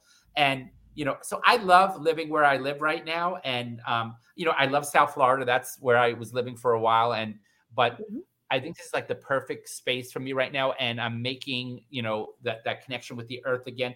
Like even growing up on Long Island, I used to go through the, through the woods and stuff like that. And we had a creek and all that, which I loved. And it reminds me of doing that, but it's so healing, you know, it's so like if I'm having a bad day or if I'm, you know, I just, I just need to get out in the fresh air and you just walk and you come back in the best mood. And the, you know, if I could, I would walk barefoot, but it's too cold right now. In Florida, I walk barefoot a lot, you know, especially going to the beach. Okay, did you see that documentary that that was out a few years ago called Earthing? And they're going on and on about how incredible it was. Take your socks and shoes off and get out in nature. It's like, dudes, this has been around for thousands of years. I mean, exactly. People were healing diseases and all kinds of stuff because um, I forget who it was. I think it might have been... Um, Hang on, I'm going back here. Be Free book, uh, Books. And if it wasn't, I apologize. But um, they were talking about there's basically nothing more grounding and healing than nature. And I have to agree because we were talking a little bit that that's part of the thing about when we're dealing with these gifts, like with anxiety, picking up people's other energy or pain, because I can pick up people's pain going into a room. So I've had yeah. to stop, breathe, and say, is this mine? First answer I get, usually no. Then return to sender. And like I say, if you can find it in your heart to attach love or positive energy to it, right? Then if if the person, their higher self says, no, not for me, I've yet to meet someone that has, but say they didn't want it. It just, I believe it just kind of goes into the ethers and whoever needs it, it they receive. Because even with Reiki, for example, I'll tell a story really quick, Michael, because I do crystal Reiki. I know, Michael, you do the ones with many more, or Reiki, you can talk if, not that I'm giving you permission, but about your Reiki. But my point is, my eldest son and I, the one that can communicate, both the boys can communicate with animals, but my eldest and I were at the doctor's office. And there was this woman just freaking out and screaming, like just in a rage at the receptionist. And he's such a sweet man. He did not deserve that. But I always say it's not my job to judge. So I kept just, I put my hand out very discreetly and I kept tracing the Reiki symbol for healing and for grounding and for positive energy. So my son texts me, he goes, are you sending, sending those? He knew what the symbols were. And I said, yeah. So he started to do it. And it wasn't like I was thinking, for people listening, that this is what you need, I'm sending it to you. I offered it, that energy, and because I, Michael and I had this conversation off air, that when we practice Reiki, it's not me. I always say I'm just the mailman or the delivery person. Michael had a better term. I'll finish this story quickly, Michael. Like I said, I can literally hear Michael. He's got lots to add and much wisdom. But the point is that if her higher self didn't want it or need it, again, that energy would just sort of go into the atmosphere and whomever needs it. Energy Absolutely. Can only be transferred one place to another, right? It can't be created nor destroyed. Go ahead, Michael. Sorry. Absolutely. And, and Carrie, I, I agree. You know, sometimes our loved one comes in signs of cardinals and, and other things, butterflies. Mm-hmm. Sometimes they'll come in dragonflies and things like that too. So I totally agree with that. Yet with Reiki, you know, whenever I would do Reiki, I started off and and what I mentally say, um, you if you're here to heal, I'm here to help. Do you accept? And that's how I start my sessions. And the thing is, like you said, you're there to offer it. Reiki um, does not, Re- Reiki balances. So what happens is, like I say, like I'm like the hose and water's coming through me. I'm the conduit. That was it. I couldn't remember what you said. It was so awesome. Yeah. And, and it comes through you and it goes. And then when it goes to the person, like I may be at your head and your shoulder's hurting you. It will go to your shoulder. It it's it, it has an innate energy and, and an innate knowing of where that imbalance is. So we don't have to do nothing. And the great thing about being a Reiki practitioner is we fill ourselves up first with the yes. Reiki, and then we send it out. And and I told you a, a story that when I was working with Jesus and he was showing me those lights, you know, I said, how come, you know, that, you know, if I'm doing so good and I'm, I'm a, trying to be a good person, why do people still do bad things to me, you know? And then we were at a, a retreat with our with our spiritual group, and we were in Bear Mountain. It was upstate New York, and I was up early.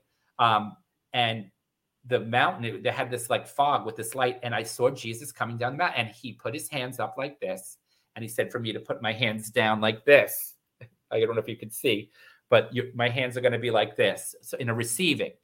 So what happens is, as he's doing that, I, he shined this light on me, and he says, tell me when you can't hold anymore. And I felt like I was, it was filling up. And he said, okay, he said, straighten your arms. And when I straightened my arms, the energy came off of my arms.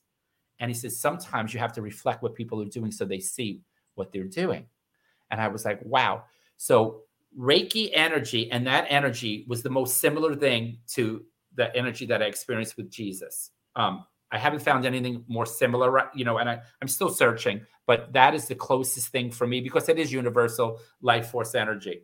So what happens is when I would go to Reiki circles and, you know, people sit and then you do Reiki on them. So we would be at, a, and this happened a lot. I would go to a Reiki circle and people are like, oh no, I want to sit by him.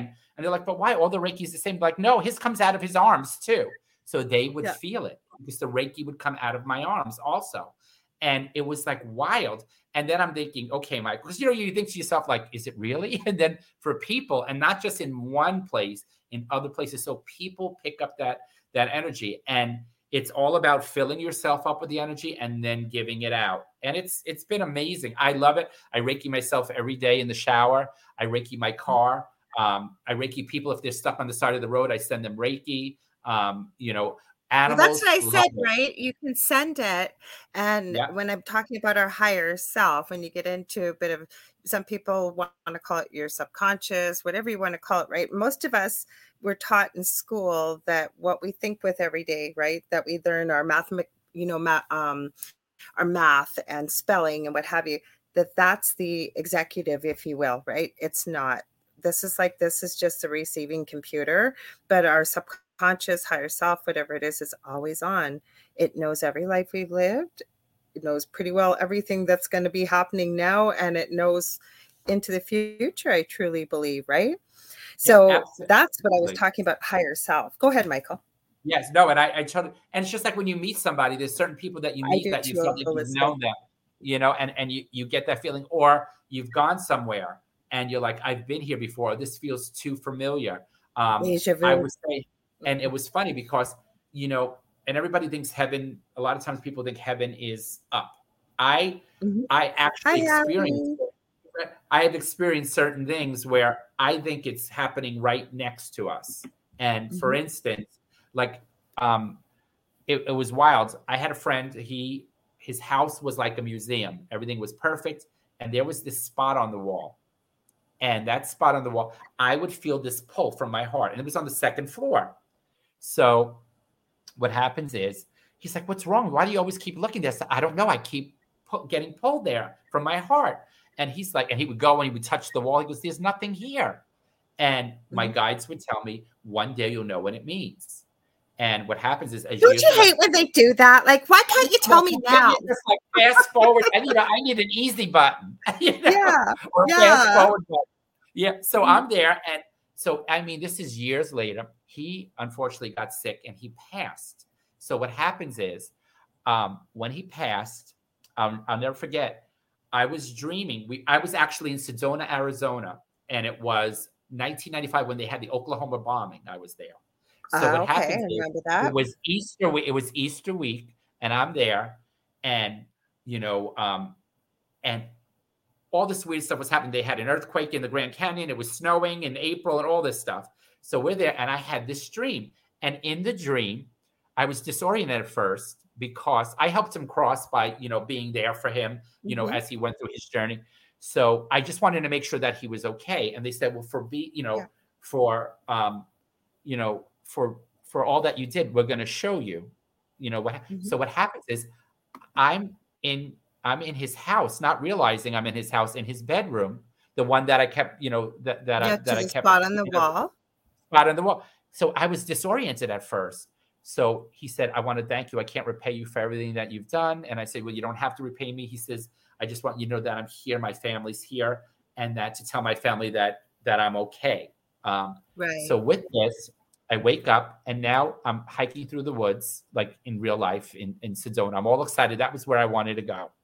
So I'm there, and my guide comes to me, the Jovi one. He goes, how'd you like your dream? So I said, oh, it was great. He says, so he says, I bet you think logically that it gave you closure, right? So I'm like, yeah, I thought that was what it was about. He said, logically, he goes, if it was logical, you would have entered through the door. And I'm like, what are you talking about? He says to me, you didn't enter through the door. You entered through that spot on the wall. I entered from the second floor through that spot on the wall, because that's why I was disoriented in the beginning. So I'm like, oh, my God. The only other time something similar like that happened, I was in Italy. I went with a friend who lived in Italy. So he's very Catholic, and he's very, you know, unsure of my gifts. He don't know what it is, but he can't explain it. So he's kind of like, I don't want to comment. So we're going to all these different churches and stuff. And again, me being absorbed into the artwork, we're in this one church, and I'm there. And then I was so, you know, into this one piece of art that I hear him off in the distance calling me. And I'm like, oh, my hell is he doing? I, I was like, what the heck is he doing all the way over there? He was like, I'm over here. I go walking. And as I'm walking, I feel from in here being pulled up. I felt like I was going to pass out and be pulled up through the well, ceiling. You told me about this. I yeah. remember. So then all of a sudden, he looks at me. He's like, what's wrong? I said, the weirdest thing happened. He goes, you don't look good. I said, I felt like I was being pulled to the ceiling. And he goes, you scare me. And I said, what? He goes, I hate to tell you this, but I kind of try to trick you. He said, the name of this church in Italian means pull your soul closer to God. And it was constructed so that it would pull you to heaven. And he said, oh, the wow. spot that I made you cross, as soon as you hit that spot, that's when you felt past. So he goes, I don't know what you have, but you have something. So, but it was also like, and I didn't even know about that. But again, um, the spirit realm is always there. There's energy around us. And it's about, you know, discerning it and figuring it out and sort of seeing those clues. I wish they would be like, Aunt Sophie's here and she's telling you this, you know. Um, normally that was like, the biggest shock for me with mediumship, and I'm still learning. Yes. And because I, I do speak three languages, I speak French, uh, much better. I don't drink much, but if I have a couple of glasses of wine, much better. And Spanish, I get mixed up very closely with French, because a little bit of Italian I can read away, a little bit of Portuguese, because they all come from the same base language, right? La- you know, yes. Latin roots. So um, with, with mediumship, like I'm so clairaudient, which for people just hearing that, maybe not knowing what that is, you hear. And no, I don't hear voices. Kind of like how Michael explained it for me with my gift. It's my voice, but I know it's not me because I don't talk that way. Within my head, we all talk to ourselves. And it's yes. always meant in love and for your highest good. You, you know the difference. Whereas I know some people who hear different voices. So everybody's unique and different. So like, I forget where I was going with that point because I keep getting drawn to this comment about, and we're going to back up for a second. Mediumship and how like you can't have Aunt Sophie and you can't have her your way. You know, oh, right, right, it. right. I'll add that too. Uh, sorry, yeah. guys, that happens. My mind goes a mile a minute here. I got is, you. Uh, I thank you, Michael. Is that um, when I started doing mediumship, it was like going to a different country. And then sometimes I always see if their energy is very strong, then yeah, I can usually see them. I can hear them. But a lot of times they will still, because it's telepathy, right? How they're communicating. So a lot of times they'll still use symbols. Some use colors, some use a smell, some use touch, some use all different, they use all your senses. And sometimes they can use all five in a co- conversation. And then it's up to us as the interpreter to interpret it. And it's not always the way they possibly intended it sometimes, right? It's it, there's room for human error. Absolutely. And, and for instance, they also use your frame of reference. And this is what happened. A good friend of mine, we went through Reiki together, and we had two Reiki masters in this in this one thing where the one woman was a nurse. So what happens is we we actually got our certificates. We were doing Reiki for a while, and then we decided to take an art class together. It was like an adult education. It was like pottery. I think it was pottery. So we're there, and we normally would sit together, but we sort of got separated that day. And she was talking to this woman, and I was talking to these other people, and you know, we were just, you know, we just got separated. So when I looked at the woman, I saw the one of the Reiki masters. Her name is Nancy, who was a nurse. Mm-hmm. So, so in my mind, I'm going, oh, that woman must be a nurse. So later on, we're finishing up, we're cleaning up. So we get, I said, oh, she goes, I had a really nice time. I said, I met the woman. I said, oh, you mean the nurse? So she's like, yeah. Then she's like, wait a minute, how do you know she's a nurse? And I try to explain to her. She goes, oh, I forgot who I'm speaking to. So I started laughing, you know, and the thing was they, they showed me her picture, a picture of her. And that to me means, oh, she's a nurse. It's how, and it's almost like you have to develop that communication with them. Um, you know, I had Or a one, dictionary. It's almost like a dictionary. Like if you say it to your guides and they will hear you that every time I see brown sugar, it means, I don't know, whatever. Every time I see a ladybug, I'm just using anything I'm yeah. pulling out of the air. But if you let them know that that's what it means for you, I find it works best if you're in more of a meditative state. But the thing is, they want to help you succeed. They're here, right? They're here to help you. Like I keep well, saying, we're not here by accident. This is driving me crazy. I got to go back to this and we got to read this comment. It's back right. when when we were talking about um, energy and stuff. Of course, we've talked about that mostly, but it was Elizabeth Gates. She said Reiki. That's why she said, I send it whenever I see an ambulance go by. Also, I wanted to pick up on that for a minute because I had never thought about this. Not, these aren't the things we learn in school or, or growing up usually. So you could send Reiki, but say you don't know how to do Reiki. And this always resonated with me. I taught this to both my children is whenever I hear an ambulance or a police car or whatever it is. Now, whether you believe in a prayer or you just want to put it out into the universe, whatever your belief system is, I always ask for angels to be by their side, to relieve their pain, to relieve any fear. And God forbid that they're they're leaving this realm. They're going back home, as I call it, but it's a peaceful, easy transition. But either way, that they're protected, they're loved, and they're guided, basically. And I love what she added there. I didn't know if you wanted to add something to that, Michael, but I, you know, because that's usually when we're scared and whatever, right? If an ambulance is coming, we're going to be afraid or something's going down. Absolutely. And, you know, it's all love. It goes back to love, unconditional love. And, and mm-hmm. the thing is, even if you don't know Reiki, again, having those good intentions and, and that positive energy, it's just like when, like you said earlier, you could go into a room and you could feel if there was an argument there before because that negative energy is heavy and mm-hmm. it's sitting there. But the mm-hmm. thing is, is that you know, when you send that love and light, it goes to where it needs to go. And there's no wrong or right way. When you have love in your heart, you know, it goes to exactly where it is. I've also worked with the Akashic Records, and it's funny because you ask too. questions. Yeah. And, and I, and, and, you know, I remember you saying that. And for me, it was weird. One of my master guides, I didn't realize, was getting me into the Akashic Records without doing the whole ritual prayer and all this stuff. And okay, but that goes back. I got to cut you off for just one sec. Okay, that because I realized after I took these courses too, and I appreciate that I took them, that I've been going into the records my whole life. So because Isn't we've that been wild?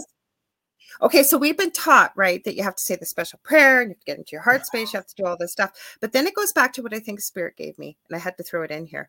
What yes. we perceive becomes what we believe, and it becomes our reality. So if we believe Absolutely. that that's what we need to do, it yeah. becomes our reality. Whereas I didn't mean to cut you off. Please continue. No, no, but, but that's it's, it's an important but I think thing. That's important for people to understand that I, yes, we all need to learn a way to do something if it doesn't come naturally. But take what resonates with you and leave the rest. It's not. A, I don't think it's being disrespectful. But what and we believe no right or wrong becomes way. Our reality. Go ahead, Michael. Sorry. There's no right or wrong way. And, that, and, and yes. that's exactly my point too, is, and some people need that structure. And you may need that structure in the beginning, but then you may develop your own ways and, and trust that because you're being intuitively guided. So, you know, we're always, we're always to ask good questions. And that's where, you know, that's where a lot of the work that I do, even with my life coaching, is about asking questions. So I would ask, and every time I would ask this, I would get the same answer.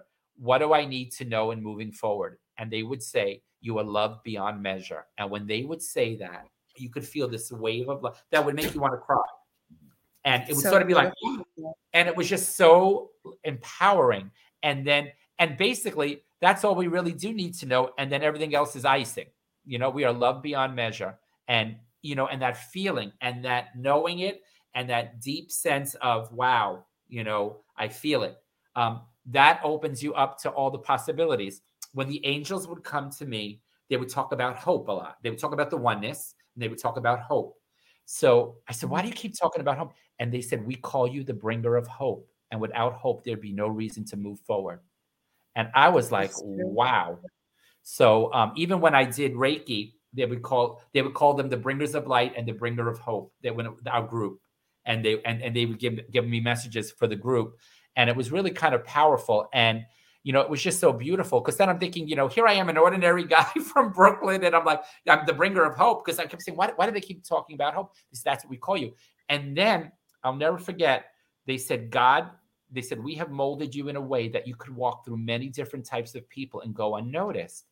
And then I said, wow, do you know, I could be hanging out with my Jewish friends and they keep saying, oh my God, I, I forgot you're not Jewish. Or my black friends are like, I kept forgetting. You know, they don't see a difference because we're all on a soul level. And living in New York, I was very fortunate. I got to experience many different diverse um, nationalities and cultures. And it was just beautiful because it really enriched who I am and who, who my family is. And working in research, I told you this story. We would get different uh, research fellows from around the world. So mm-hmm. one day I'm looking in the mirror and I kept seeing this Asian man. I'm thinking, why do I keep seeing an Asian man looking back at me? And I'm thinking, this is kind of weird, but it was like a strong connection. And I was like, this is bizarre. A couple of months later, one of the, um, the one of the doctors that I was working with is, oh, we're getting a new, we're getting a new um, fellow coming in. Sure enough, it was this, it was the Asian man, the one that I would see in the mirror. And I was like, and I'm looking at him, he's looking at me, and I'm, and he, he wrote English really well, but he couldn't speak it well. So what happened was he was asking for things and nobody knew what he wanted. So I asked, I said, I asked, you know, with my heart, what does he need? And I would bring it to him. So one day he says to me, he goes, I told my wife, Michael knows Chinese. So I said, he goes, how do you know Chinese? So I'm like, I don't. He goes, but how? He goes, I know I was asking in Chinese for the thing, and you would, everybody would look at me, I was crazy, and you brought me what I needed. How did you know? I said, I asked for what was in your heart and for me to bring it to you. So then he said to me, I knew you before I knew you. And I said, what do you mean? Because I used to see you in the mirror. He saw me too before he came. It was the wildest thing. And then my one guide is very jovial, and when my guy would be all charged up and he would be laughing. He would get in trouble for something. He would be laughing. And the big doctor would be like, the doctor in charge, I can't even get mad at him. He's laughing at me. And I would start mm-hmm. laughing. And then it was around Christmas. And he says to me, you know, we don't give Christmas presents. He goes, but I want to give you something. And he gave me a scroll um, with, you know, with words in Chinese on it. So he was, I said, no, I'm going to tell you what my guides are telling you. It says, live live a simple life and, and you'll have a happy life. He goes, that's exactly what it says. How do you know that? But again, just listening. I was in shock too, because it just came to me.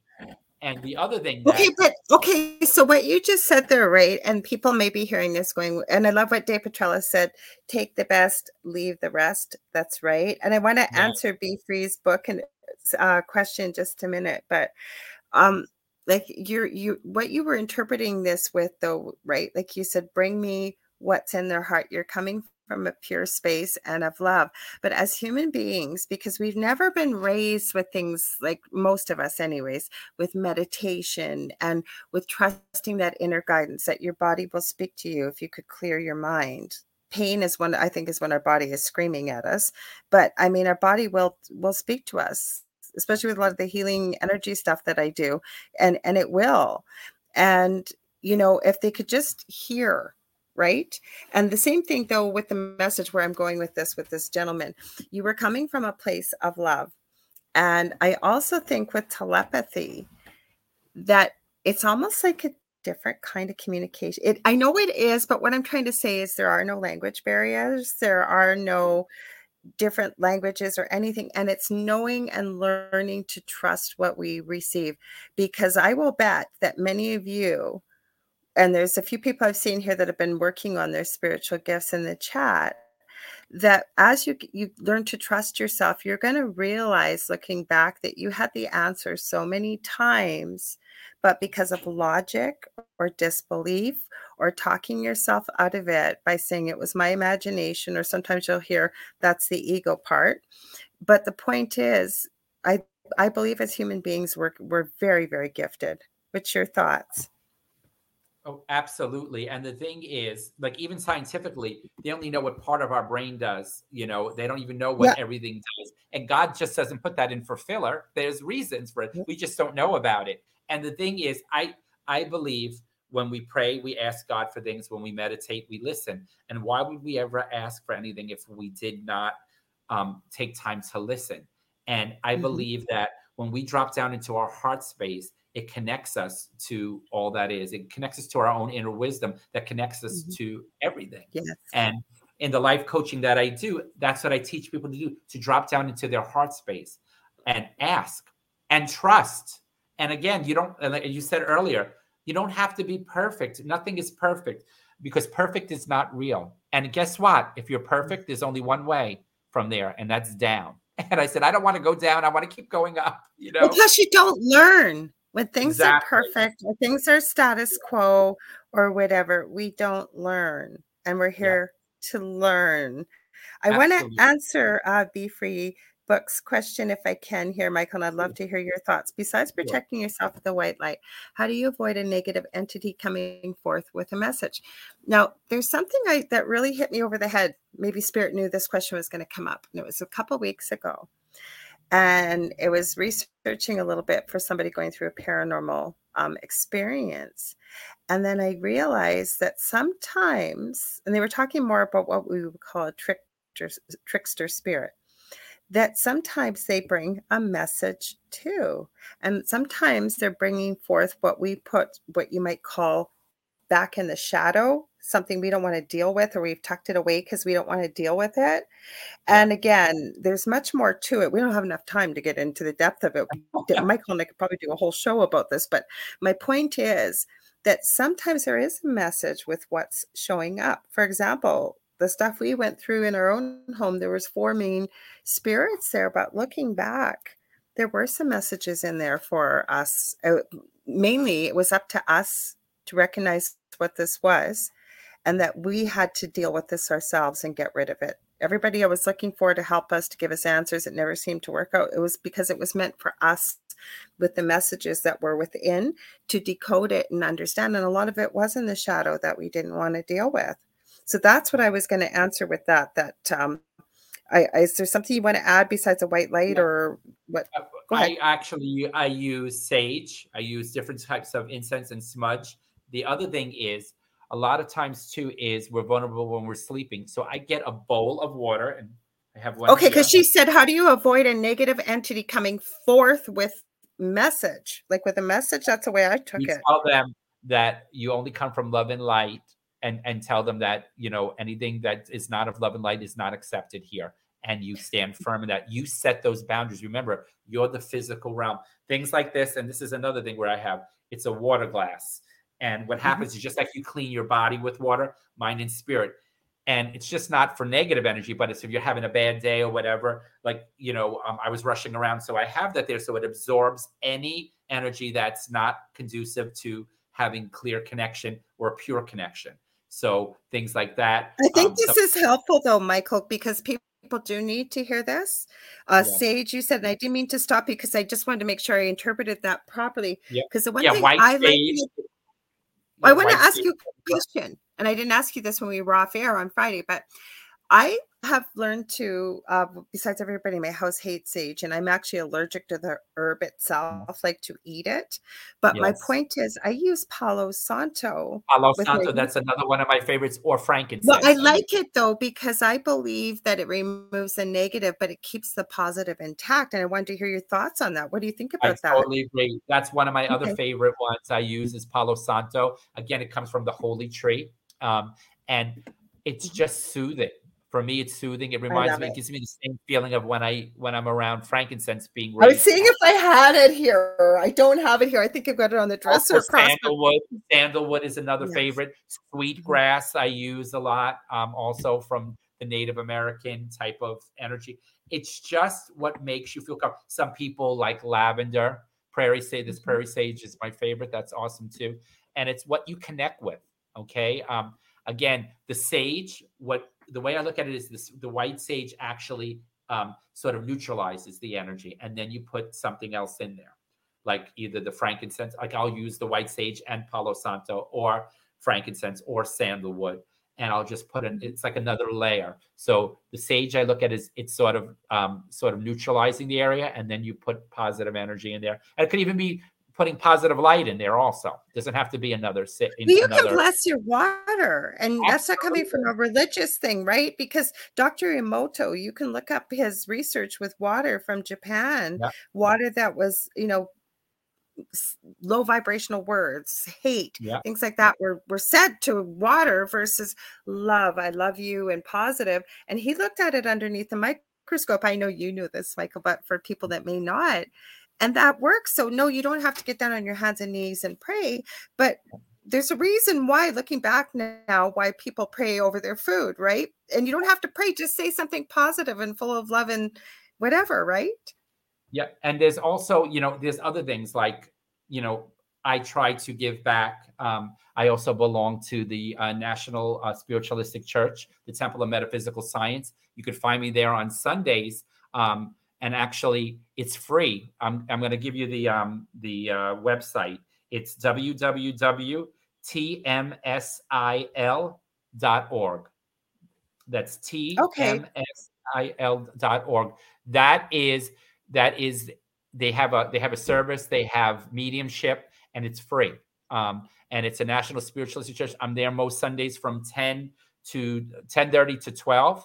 And then I also do Reiki, um, and that's also online. It's on Zoom, and that's the um, Divine Love Institute. So I want to make sure that I give them a plug too, because they provide such a good service for everyone. Um, well, and it's we'll free. Add their addresses, Michael, because on the end of the um, the banner, plus we'll make sure yes. to uh, I'll mention them right up. We're almost out of time anyways. I but know, this went so quick. I told you that was going to happen. I said, guys, I'm going to have to have Michael back because there's so many things him and I didn't even touch on. But um, I'll add those to the banner at the bottom because I put where to get a hold of you. We, well, we've oh, got, let's see, we got about three, four minutes left. Wait, no. Yeah, yeah probably about four or five minutes left. Yes. And then we'll be wrapping things up already. I just want to, th- I want to thank you, Laura Lee, for inviting me. And this is a wonderful platform. And thank you for holding this thank space. You. It's so important for you and people like you to have this because, you know, where do we go? We're having this. We're sitting in our homes, especially during COVID. Everyone felt mm-hmm. isolated, you know, and guess what? You may be living in a haunted house and now you're there full time, you know, so it's like, uh-oh. Um, so, but just to have this, to have your other, other shows, um, you know, and I've been looking through them. They're, they're wonderful. And they're well, wealths of knowledge. You. We don't have to do this on our own. And I just, mm-hmm. I'm so grateful for like-minded people. So I feel grateful and blessed to be well, here. I'm great. You. Michael and I connected, and we probably have known each other for thousands of years, I'm sure. When you meet people like that and you just like connect right away. Thank you, Be Free Books. They've typed it in the chat. Yes. Um, Elizabeth, I, I realized when I saw your name, I have to give her a quick shout out. I was supposed to message her this weekend and I lost I don't even know where the weekend went. Well, you know what? I'm just going to be honest with you guys. I, you know, those of you that know me, I'm doing, um, I can't even talk tonight. My brain's not even working. I'm doing resin work and a spiritual line. I have like over two hundred um, molds, but I also make like t-shirts, and that's when I do my meditation when I'm creating. Well, Michael knows this because I told him uh, when I was going out, but I got my um, t-shirt press. Because I'm getting into some, it's called sublimation and stuff. So that's where I was setting it up and getting all that stuff, but I haven't forgotten. I wanted to let you guys know. So let's read a few more messages here and then I'll give you a chance, Michael, because sure. we have lots to talk about, Michael and I. Gosh, you wouldn't, well, actually they probably would want to be a fly on the wall when we're talking off air. We go nonstop. Yeah. Okay. Elizabeth Gates says, thank you. Both loved it. Love and light to everyone. Yeah. And right back at you, Zach. Thank and I'm so glad to see you, Zach. I know you're super busy, so I'm so glad you're able to pop by because he's been a big supporter. He's filled in when I've had a guest because I've been on the net, this network in particular for almost four years. He's filled in. Um, so he says, great show today. Thank you, Michael, for joining us today. Have a good night, Thanks. everybody. Michelle, I didn't call you out. She's over in Australia. She said, hang on, Yay. I went too far. Um, she said, blessed we are and be free. Thank you so much. Great podcast. God bless. Thank you. I should remind you too, as I'm reading these, please share um, the show with anybody you know. There's replays always wherever talk radio or podcasts are carried. Uh, the video is on Roku. And I said at the beginning of the show, I should say it at the end. If you're on Roku, sign into your uh, account. You're going to go to the channel store, look up U F O space P as in Peter, like you're going to type paranormal. There'll be a few that'll come up, but ours will come up under U F O paranormal. And I believe it's like a forward slash United Public because we go by both those names because we have so many different shows here on the network. There's something for everybody. Plus we have syndicated shows. There's something playing twenty-four hours a day here. You just went mute. You went mute. Did I am? Oh, yeah. oh, you now know you're what? Back. Now you're back. My, f- I swear to God, the reason why I'm looking all over you guys, I've had my kid in here looking for his cat. My computer's, it's crazy here tonight. Welcome to the madhouse. Um, Lorraine Hatcher, she's from Australia. She's a fascinating chat.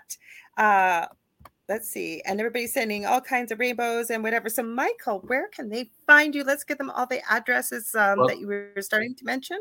Okay. Well, we have um, Felicity, uh, A Daily Dose of Happy on Facebook. That's my page. Or you can reach out to me as Michael de Blasi, um, just like it's spelled here. And um, I will friend you and I will put you with, with my page. The other thing is the Temple of Metaphysical Science on Sundays.